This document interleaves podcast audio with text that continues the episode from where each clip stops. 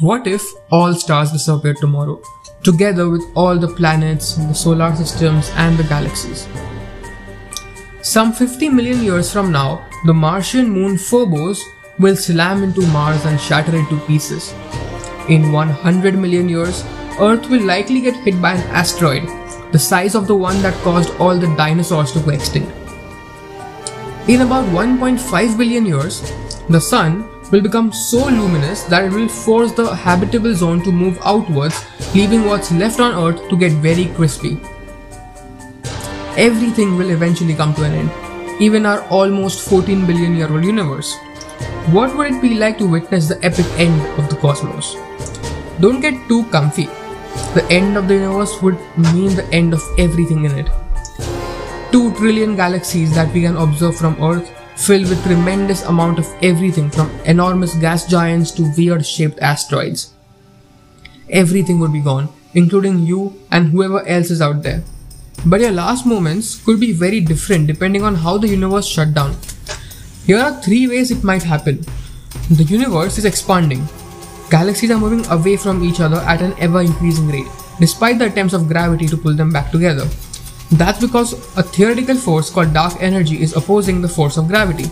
If one day the dark energy pulled a little too hard, the pieces of raw material needed for star formation would become too far away from each other.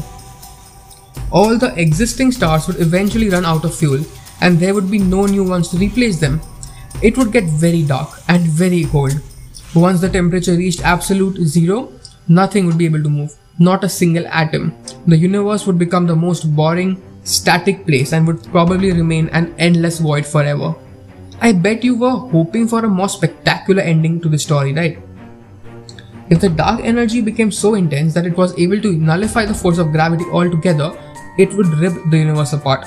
It would start with the galaxies, tearing them down one by one.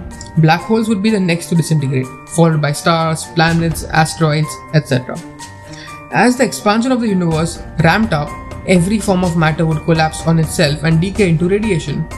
That, of course, includes you. The universe would end up full of single particles. Would it ever come together after its death?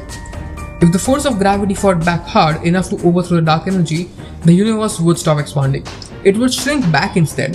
Planets would collide with other planets, the stars would slam into each other. Galaxies would merge together.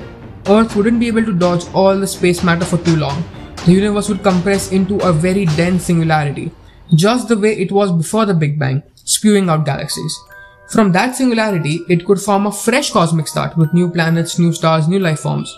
One way or another, the universe and everything in it will end. But it won't happen in just one day. We still have time to become a more advanced civilization and maybe even find a cozy exoplanet to settle on.